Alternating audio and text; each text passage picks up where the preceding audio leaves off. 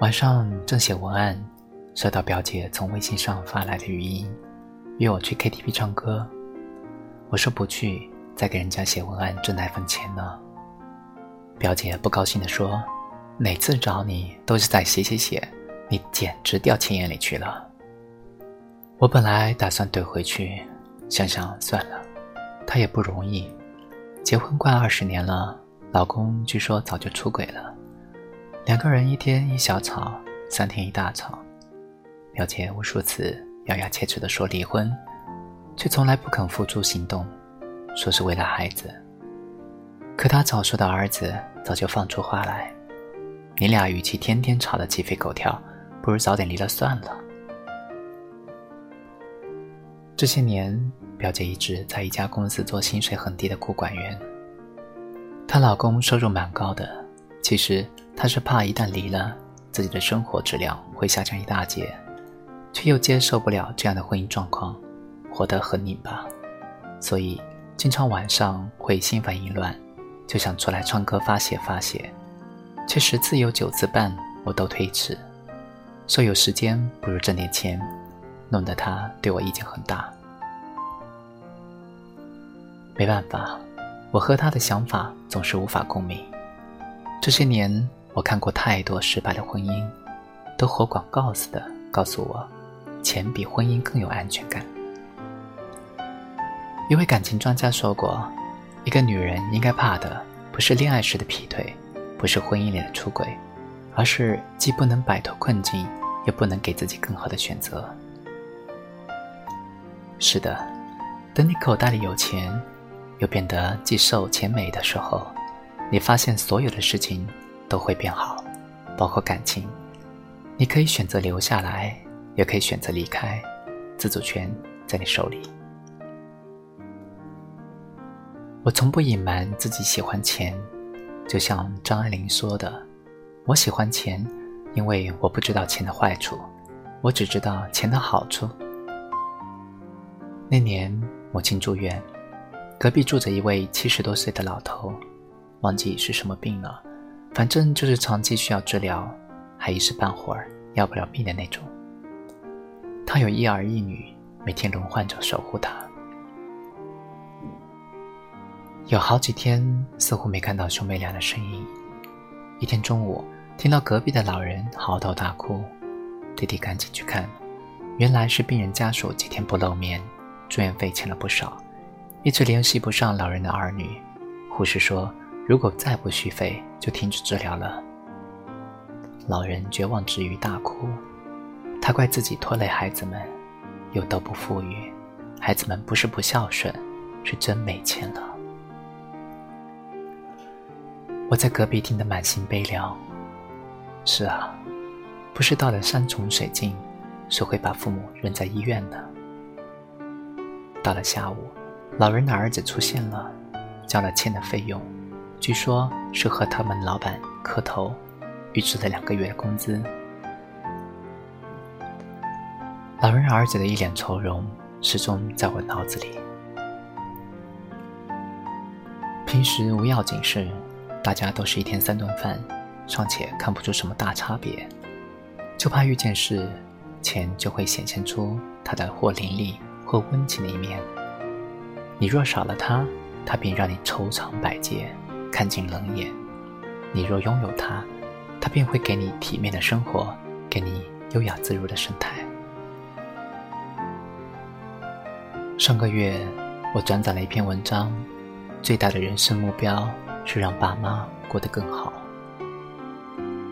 作者说，青春散场，一个跟头摔进中年，突然感受得到生活的锋利和艰难。倘若有爱又有钱来支撑父母摇摇晃晃的晚年，那真是一件无比幸运的事情。愿我努力的速度赶上父母老去的速度。我把这篇文章分享到朋友圈，写道：“我最大的人生目标是希望爸爸钓鱼的时候，和叔叔伯伯们有显摆的资本。真的，我发现人越老，虚荣心越强，或者这么说并不确切，但爸爸几次和我说，他老人家钓鱼时的那些事儿。某叔叔穿的衣服都是他儿子给他买的，某伯伯的闺女最近给他买了什么新家电，貌似漫不经心，其实是在晒娃。父亲的退休金并不低，以他的生活标准，连工资的一半都花不完。可是他乐见孩子们长出息啊，这是他骄傲的资本啊。对于老人，孩子才是他们最大的梦想。孩子们过好了，他们就抵达了自己的诗和远方。钱的好处很多，家有千金，行止由心。钱能帮我们解决掉很多麻烦，给我们从容。上个月，我的一位读者和我感慨：现在的女孩子太物质了。这位男生家庭条件不好，刚参加工作两年，工资除去房租和吃饭所剩寥寥。有一个谈了半年左右的女友和他提出分手，虽然对方没有直说是因为嫌弃他穷。但他清楚，自己确实是太寒酸了。总共就请人家吃过几次拉面。